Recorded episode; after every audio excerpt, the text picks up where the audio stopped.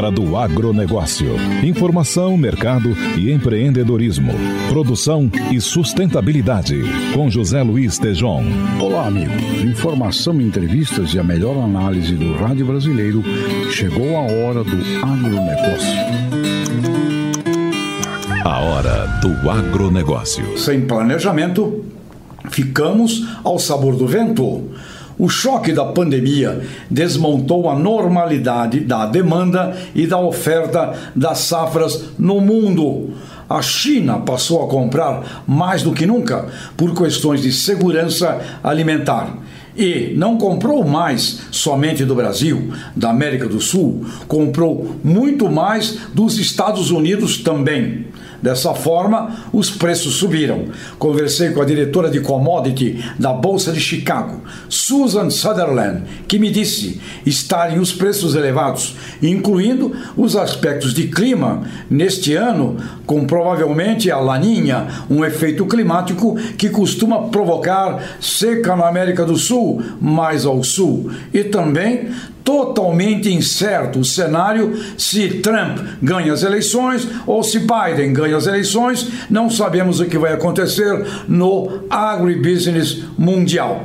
Então agora, o que que precisamos? Planejamento estratégico do agro, quanto deveríamos produzir para atender contratos, como estimular e garantir essas produções, com o estímulo à transformação de pastagens degradadas em agricultura de baixo carbono, por exemplo, e da mesma forma, o quanto precisamos ter de abastecimento no mercado interno brasileiro.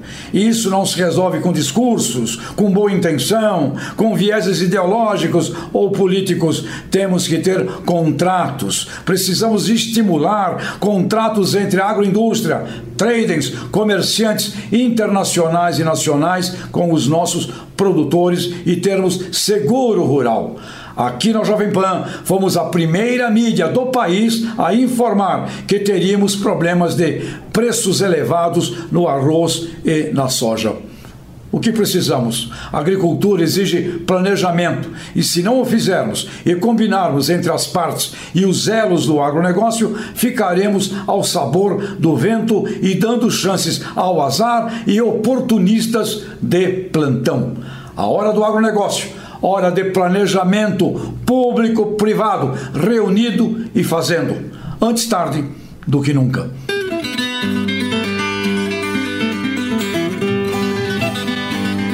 Ministra do Supremo Tribunal Federal, Rosa Weber, suspende decisão do Conama que revogou proteção a manguezais e restingas. Matéria com Levi Guimarães.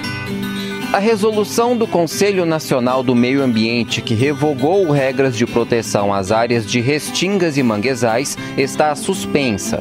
A decisão foi da ministra do Supremo Tribunal Federal, Rosa Weber, atendendo a uma ação protocolada pela Rede Sustentabilidade. A liminar vale até que o plenário do S T F julgue a questão. A análise ainda não tem previsão para acontecer e precisa ser agendada pelo presidente da Corte, ministro Luiz Fux. No despacho, Rosa Weber afirma que suprimir marcos regulatórios ambientais configura quadro normativo de aparente retrocesso no campo da proteção e defesa do direito ao meio ambiente ecologicamente equilibrado. Também, de acordo com a ministra, a resolução do Conama vulnera princípios basilares da Constituição. Também nesta quinta-feira, o vice-presidente Hamilton Mourão falou sobre o tweet do ministro do Meio Ambiente, Ricardo Salles, direcionado ao presidente da Câmara, Rodrigo Maia, no qual chamou o deputado de nhonho. Eu não sei, não sei qual é a situação lá no, no Ministério, se a conta dele é acessada por alguns auxiliares dele. Bom, isso aí é um troço de pouca importância face aos problemas que nós temos que resolver, né, gente? Ricardo Salles confirmou que vai acompanhar Hamilton Mourão em uma visita à Amazônia, que tem como objetivo apresentar a floresta para diplomatas estrangeiros entre quarta e sexta-feira da semana que vem. Serão sobrevoadas áreas do Pará e do Amazonas. Porém, Mourão reconheceu que a viagem ainda pode ser adiada caso continue a escalada de casos de covid dezenove na região. De Brasília, Levi Guimarães. Governo libera o registro de dezesseis agrotóxicos genéricos para uso dos agricultores. Rocio Paik nos informa. O Ministério da Agricultura publicou na última quarta-feira a liberação de mais dezesseis agrotóxicos genéricos para o uso dos agricultores. Ao todo, já são trezentas e quarenta e três novas autorizações publicadas em dois mil e vinte. Segundo o Ministério, do total são treze agrotóxicos químicos e três biológicos, que são aqueles que podem ser utilizados em lavouras comerciais e na produção de alimentos orgânicos. Pela legislação brasileira, tanto os produtos biológicos utilizados na agricultura orgânica quanto os químicos utilizados na produção convencional são considerados agrotóxicos. Entre os destaques está um registro para um pesticida à base de atrazina, que é o quinto defensivo mais vendido no Brasil. Este agrotóxico é muito comum na cultura do milho, sendo o sexto mais vendido nos Estados Unidos, o principal produtor mundial do grão. Na União Europeia, ele já foi banido por estar associado à contaminação de lençóis freáticos. O ano de dois mil e vinte só perde para dois mil e dezenove, quando o Brasil teve liberação recorde de agrotóxicos. Até agora, são cinco princípios ativos inéditos no ano, sendo quatro pesticidas biológicos e um químico. Os outros trezentos e trinta e oito são genéricos vendidos aos agricultores e para a indústria que formula agrotóxicos. Na Jovem Pan, a Hora do Agronegócio, com José Luiz Tejão. As exportações de frutas resistem à pandemia. Notícia com Vinícius Nunes. Lideradas pela manga, pelo limão e pela uva, as frutas já somaram pouco mais de quinhentos e doze milhões de dólares em exportações entre janeiro e setembro deste ano. De acordo com dados da Secretaria de Comércio Exterior, os embarques do setor alcançaram seiscentos e vinte e nove mil toneladas no período. Isso equivale a seis por cento a mais que nos primeiros nove meses de dois mil e dezenove. A segunda onda do coronavírus na Europa pode esfriar um pouco a procura, já que os países da União Europeia absorvem quase sessenta por cento das vendas brasileiras. Porém, o resultado, dado o momento atual, é muito celebrado pelo setor. Segundo a Associação Brasileira dos Produtores e Exportadores de Frutas e Derivados, a manga continua a liderar as exportações, com cento e vinte e duas mil toneladas entre janeiro e setembro. A demanda por limão, segundo a Abrefrutas, foi estimulada pela sensação dos consumidores de que a vitamina C é uma boa proteção à covid dezenove. A mesma sensação estimulou os embarques brasileiros de laranjas de mesa, que cresceram cento e quarenta e oito por cento. Aumento dos custos preocupa produtores rurais no interior de São Paulo. Matéria com Alexandre Pitoli. O alto custo nas produções rurais vem preocupando os produtores do interior paulista. O aumento ocorre devido ao calor feito nos últimos meses e também ao tempo seco. O pecuarista Tomás Rocco, de Araçatuba, no noroeste do estado, conta que no pasto, apesar do gado comer pouco, a deficiência de nutrientes atrapalha na engorda dos animais. Dessa forma, a saída é reforçar o alimento no coxo. Mas, apesar de ter mais qualidade, o valor é mais alto. Thomas comenta que está pagando sessenta reais no saco de seis quilos e que em outubro de dois mil e dezenove o valor não passava de quarenta e dois reais. Em uma plantação de uva há mais de dois mil e trezentos pés. E para que a produção não dê prejuízo para o produtor rural Alberto Figueiredo da Silva, na hora da colheita foi preciso realizar algumas adaptações. Uma delas, por exemplo, foi dobrar a quantidade de água para a irrigação. Mas isso tem feito com que a conta de energia aumente. Já em outra produção, para uma bomba captar água do rio e irrigar os vinte e quatro hectares de batata doce, foi necessário dobrar a quantidade de combustível, segundo o produtor rural Ricardo Lemes, já que na propriedade não tem bomba elétrica. Alexandre Pitoli, para a Hora do Agronegócio. Venda de vinhos dispara no Brasil durante a pandemia e produtores tentam segurar o novo consumidor. Boa essa, com Beatriz Carapeto. E não houve ano mais promissor para a venda de vinhos no Brasil do que dois mil e vinte. Diferente do restante da economia, as políticas de isolamento social contra a disseminação do coronavírus tiveram um papel importante para impulsionar os negócios. Com o setor de eventos paralisado e o fechamento de bares e restaurantes, o vinho ganhou espaço ao se tornar a escolha de bebida para momentos de lazer em casa. Segundo dados da Ideal Consulting, a comercialização mensal da bebida em julho desse ano alcançou sessenta e três vírgula quatro milhões de litros, três vezes mais do que em março, com vinte e um vírgula três milhões. Foram os meses em que o isolamento foi mais forte no país. De janeiro a agosto, foram trezentos e dezessete milhões de litros, trinta e sete por cento a mais do que no mesmo período do ano passado. A exceção foram os espumantes, muito ligados a festas e comemorações. No período, houve queda de cinco por cento nas vendas de nove vírgula três milhões para oito vírgula oito milhões de litros. Os números dão conta da venda de vinícolas para supermercados, lojas e restaurantes, somando assim as importações. No próximo bloco eu continuo minha conversa com Mariane Crespolini, diretora da Produção Sustentável e Irrigação do MAPA, Ministério da Agricultura, Pecuária e Abastecimento. Excelente conversa! Vamos lá! Na Jovem Pan, a hora do agronegócio, com José Luiz Tejão. Porteira aberta. Olá, amigas e amigos do nosso A Hora do Agronegócio, na rede Jovem Pan, internautas, telespectadores, ouvintes, essa nossa rádio aqui que virou multimídia. Nós temos a honra hoje de receber uma pessoa que está fazendo um trabalho sensacional nesse campo da sustentabilidade, nesse campo daquilo que é o que o Brasil tem que mostrar para o mundo, e não mostrar porque mostrar, mostrar porque nós estamos fazendo.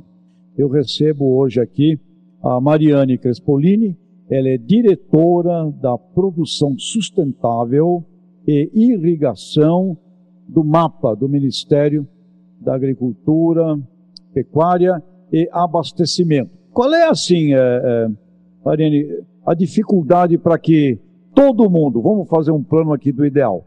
Temos no Brasil cinco milhões de propriedades, né? Todo mundo passasse a assumir uh, os fundamentos, os conhecimentos uh, da agricultura A B C. Qual, qual é a dificuldade para que isso acontecesse de uma maneira geral? João, eu vou dar uma resposta bem para quem não é do agro, né? É sempre importante a gente lembrar que produzir alimentos é trabalhar com indústria a céu aberto, né? Então, é, não, é, não é uma atividade fácil. Eu falo que o produtor ele tem muita fé, ele reza para... Agora é uma época os produtores começaram a rezar para chover, né, para a chuva firmar e para não ter problemas durante o crescimento das plantas, aí reza para parar de chover durante a colheita. Então, não é fácil fazer isso. Eu vou dar um exemplo de como isso é difícil, tá? A Embrapa tem uma patente que eu acho ela fantástica, que ela é muito simples, ela é uma régua, onde é uma régua cheia de marcações, onde indica o momento que o boi deve sair daquela pastagem, de acordo com a variedade do capim utilizado. É difícil, e aí vem toda a questão de mão de obra, o momento de acertar o manejo desses animais, de fazer o rotacionado desses animais. Então, todas essas tecnologias, elas tornam o processo de gestão da propriedade mais complexo, ela exige mais qualificação da mão de obra, e isso não é simples. Então, eu costumo dizer que as tecnologias A B C, eu costumo dizer não, elas, os dados científicos demonstram isso, que elas alcançam a sustentabilidade no seu tripé. Então, elas têm o, o ambiental, a conservação ambiental muito forte, elas têm o viés social importantíssimo, então a Marise é um exemplo da Fazenda Santa Brígida. Antes de adotar as tecnologias A B C, ela gerava três empregos, hoje ela gera trinta na mesma área, com dez vezes mais, né, Tejão? Então tem toda a questão social.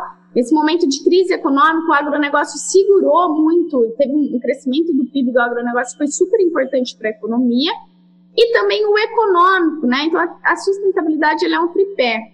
E dentro do econômico, Tejão, apesar de ser mais difícil a gestão, o custo de produção reduz, né? O custo marginal, o custo que ele tem para produzir um litro a mais de leite, um quilo a mais de carne, ele reduz. Então, isso também melhora a sustentabilidade econômica e financeira da propriedade. Mas não é simples, é uma indústria a céu aberto e a gente precisa de assistência técnica e o crédito é, também, porque muitas, muitos produtores eles querem melhorar, por exemplo, a sua rentabilidade, a sua sustentabilidade, mas eles não têm fluxo de caixa para fazer isso. Então, não é simples. Agora, existe um crédito especial, não é? Alocado a, a, a, ao plano A B C, não é? E, e, e tem, tem sido usado esse crédito? Como é que está? Esse crédito tem sido muito usado, Tejão, hoje, né? Então, para quem não é do agro, tem o Plano Safra, e o Plano Safra tem diversas linhas. Então, por exemplo, ele tem o programa destinado ao crédito, que é a menor taxa de juros, destinado para os agricultores familiares, que é o PRONAF, e a segunda maior linha de crédito em volume é o Programa A B C, que é justamente para fomentar as tecnologias sustentáveis de produção dentro do agro, Tejão. Então, agora, os últimos dados do Banco Central, de julho a setembro, é, mostrou que foi o maior recurso da série histórica já, que o produtor já é, pegou de crédito nesses últimos meses, e também a maior área, né? Então, comparando a série histórica, a área que, né, o produtor ele tem que declarar, né, para o banco quando ele pega o crédito, qual vai ser a área que ele vai reformar a pastagem, ou adotar o plantio direto, ou, ou os sistemas integrados de produção, ela já é, a área desses, de julho a setembro já é três vezes maior do que a, a segunda maior da série histórica do programa A B C. Então, esse momento, com o mercado dos preços da, pagos ao produtor, Tejão, tem incentivado esses produtores a investir também na sua propriedade. Ou seja, está havendo uma velocidade na aceleração da consciência com relação a isso. Mas como você deixa bem claro, exige... Tudo que tem que ser aperfeiçoado dá trabalho, né? E esse dá trabalho, você tem que ser mais atencioso, mais caprichoso. Uh, provavelmente também a, as tecnologias digitais devem ajudar, não é? Imagino que ajudem o produtor a ter mais informação, né? De toda, de toda a lavoura, de toda a integração, porque é mais complexo, né? Você tem a dona Marise, eu conheço bem, lá de Pameri, Goiás. E, aliás, eu quando estava conversando com o pesquisador da Embrapa, o João K., eu perguntei para ele, por que que a dona Marise fez o que vocês falavam para todo mundo e ninguém fez? Por que que ela fez? A resposta dele foi engraçada. Ele falou assim, ela fez porque ela não era pecuarista, ela era dentista. Ou seja, uma pessoa que não era, né, exatamente do ramo, é, é hoje o símbolo, né, da...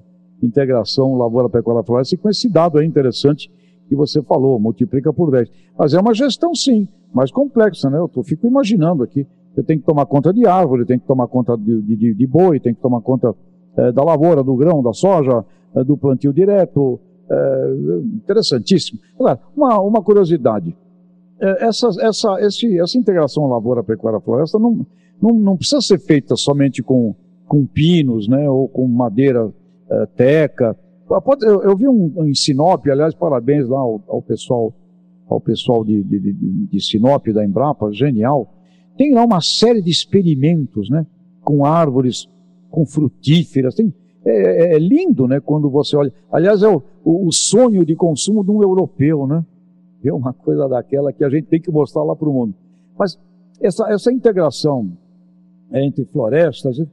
Você pode usar outro tipo de, de, de, de árvore, não pode, Mariana?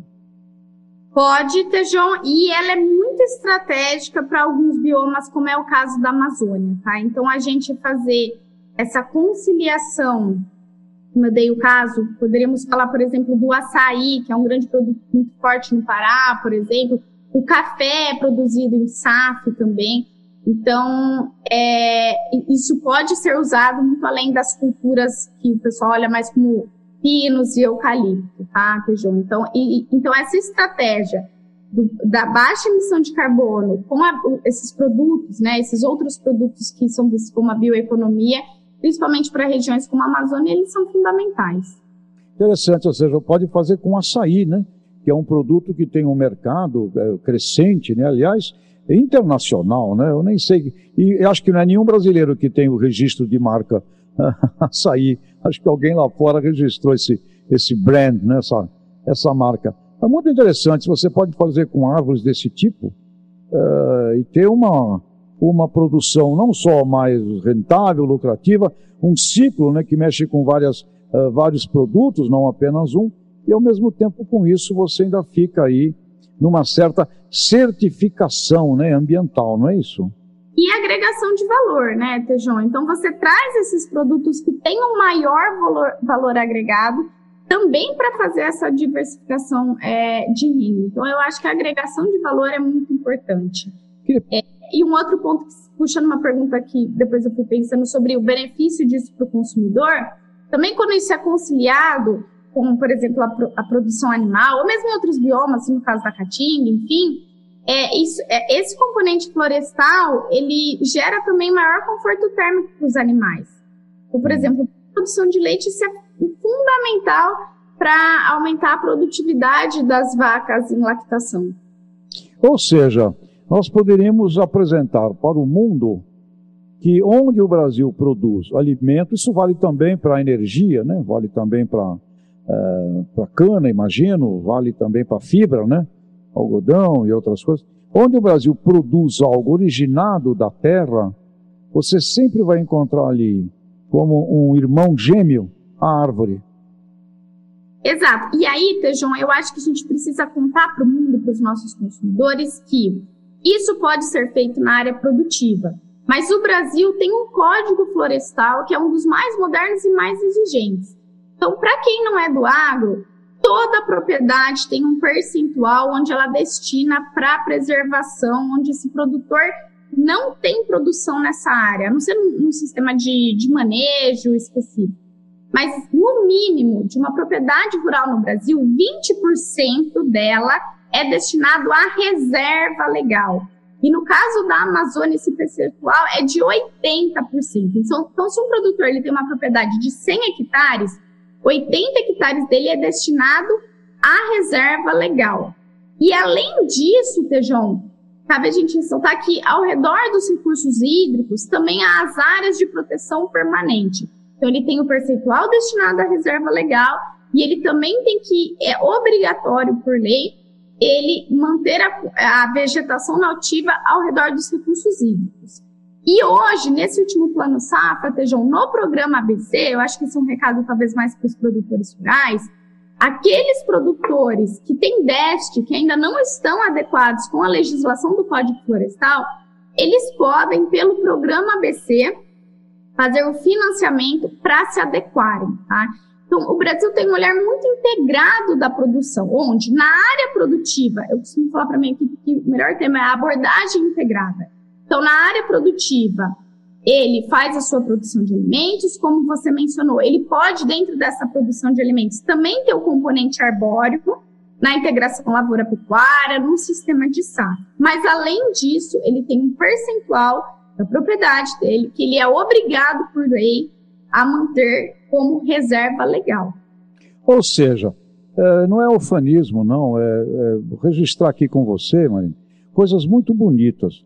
Onde existe quem desmata, é, queima, etcétera, é, é ilegal, é, é um crime. É, é, não estamos falando deste mundo, que é o mundo que vai nos levar ao futuro. Mas é muito interessante esta síntese. Onde você está produzindo no Brasil, necessariamente tem árvores preservadas. Seja na inteligência até do sistema I L P, integração, lavoura, pecuária, floresta, etcétera, ou pela própria lei, ou seja... Você é obrigado a ter árvore. E esse trabalho também, eu vi lá no pessoal de Sinop, Mato Grosso, ah, experiências deles eh, para recuperação dessas matas ciliares, etcétera, para quem precisa fazer, né? E aí, com relação a essas áreas, que seja, eu sou um produtor, na época em que a lei permitia, eu tirei e desmatei, porque era no passado assim. Vai lá, desmata e planta. Era a, a, a lei antiga, né? Hoje não é mais. Então eu preciso repor. Quando eu for repor essas matas, você pode ter alguma coisa ali que seja também comercial? É possível ter alguma coisa comercial no meio? Tejão, dentro da reserva legal, o produtor pode é, fazer um manejo sustentável da reserva legal. Então tem uma legislação, ele precisa de uma autorização para fazer isso. Então ele pode sim é, ter uma renda disso. Mas a maior parte ainda não tem, justamente pelo que nós falamos, que é complexo, tá, Tejão? Então, agora você começou a falar, eu lembrei que nos meus primórdios, quando eu terminei meu T C C na faculdade, a simulação que eu fiz foi justamente uma simulação de quanto melhoraria a renda do produtor se ele fizesse o manejo, o manejo da reserva legal como um, um, uma estratégia de renda. Mas não é fácil e vira uma outra atividade para ele, né? Então, a maior parte dos produtores não faz. E um outro ponto que é importante de ressaltar, ele não recebe, ainda que esteja previsto no Código Florestal, pagamentos pelo serviço ambiental que ele presta ao manter essa reserva legal. Então, de fato, hoje a maior parte dos produtores mantém e não recebe, ele faz, ele, ele presta esse serviço para a sociedade e ele não, ele não recebe por isso. Mas é previsto em lei o manejo sustentável da reserva legal. Olha, Maria, nós temos o nosso tempo aqui esgotado. Eu acho que vai ser assim, nos próximos cinco, seis, sete anos, vai haver remuneração por isso. Uh, acho que o sistema de agronegócio vai remunerar a originação que vem com todos esses fundamentos. Provavelmente, eu, tem gente que não gosta disso, mas eu acho que nós vamos ver segmentações, segmentações de grãos produzidos sob determinado uh, protocolo, uh, com certificação, com selos. Eu acho que nós vamos ver muito disto desde a originação. Aquilo que a gente só fazia lá na indústria, segmentar, mudar valor, colocar um plus no produto, numa nova pasta de dente, nós vamos assistir, eu creio, desde a originação, eh, esses diferenciais. E com um potencial de renda aí muito rico. E como você fala, tudo que tem que ser aperfeiçoado dá trabalho. Portanto, vai dar trabalho, mas é possível de ser feito. Mariane, queria agradecer muito a você, que você se despedisse aqui uh, dos produtores, dos técnicos que nos acompanham, gente da cidade que, que, que nos acompanha, uh, e te agradecer muito e parabenizar você e todo o teu, teu time, o pessoal que faz desse trabalho, um trabalho que muito honra e orgulha, sim, ao Brasil. E eu, como brasileiro, uh, fico encantado, porque ele existe, não é conversa de ufanismo. E o que tem de errado... o que tem de gente que faz errado, isso tem que ser consertado, faz parte da vida, né? Em todas as profissões tem. Mas esse, esse tema hoje do mundo, o Brasil desmata, o Brasil queima, quem faz isso é o ilegal. O brasileiro legal é o que está fazendo isso que você está falando e, como eu disse lá com a dona Marise, né? É, olha, dá trabalho, então tem que botar muito carinho nisso.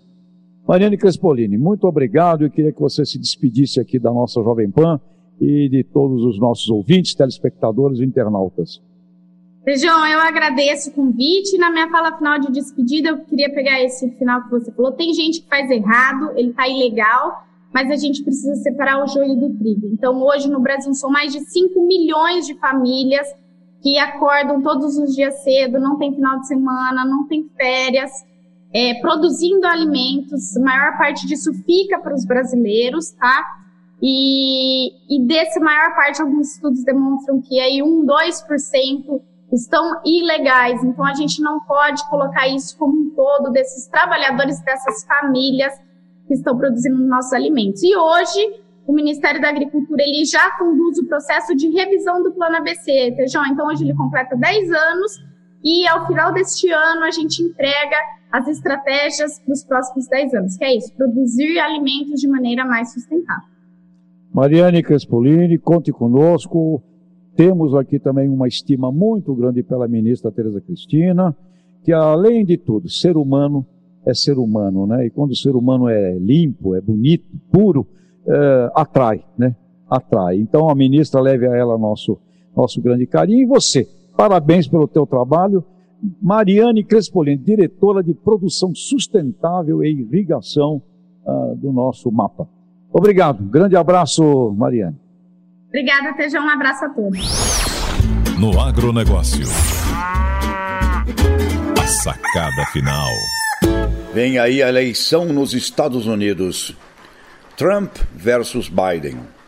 Quem seria melhor para o agro brasileiro?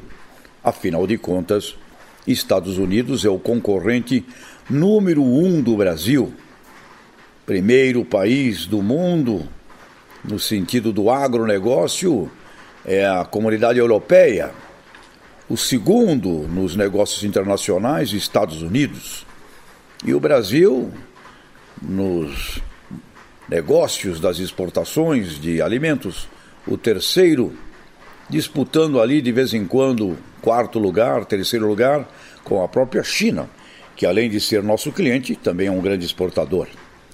Então, Biden ou Trump? Eu tenho conversado com lideranças do agro. Uns dizem, preferimos o Trump. E a razão é vontade de rir um pouco. É porque ele vai continuar brigando com os chineses. E aí a porta fica mais aberta para os nossos produtos brasileiros. Essa é uma visão. A outra visão é, preferimos o, o Biden, porque o Biden vai procurar acertar os negócios de uma maneira mais organizada, retornar a atenção à Organização Mundial do Comércio. E conversando com um dos maiores especialistas do mundo na área e na visão de negócios internacionais, que eu prefiro mantê-lo em sigilo, pelo que ele me disse, porque ele tem implicações grandes também a nível do próprio Estados Unidos, ele me falou, se o Biden ganha, a concorrência para o Brasil será uma concorrência mais, ele disse, correta do ponto de vista das instituições a nível internacional. Portanto, Biden ou Trump?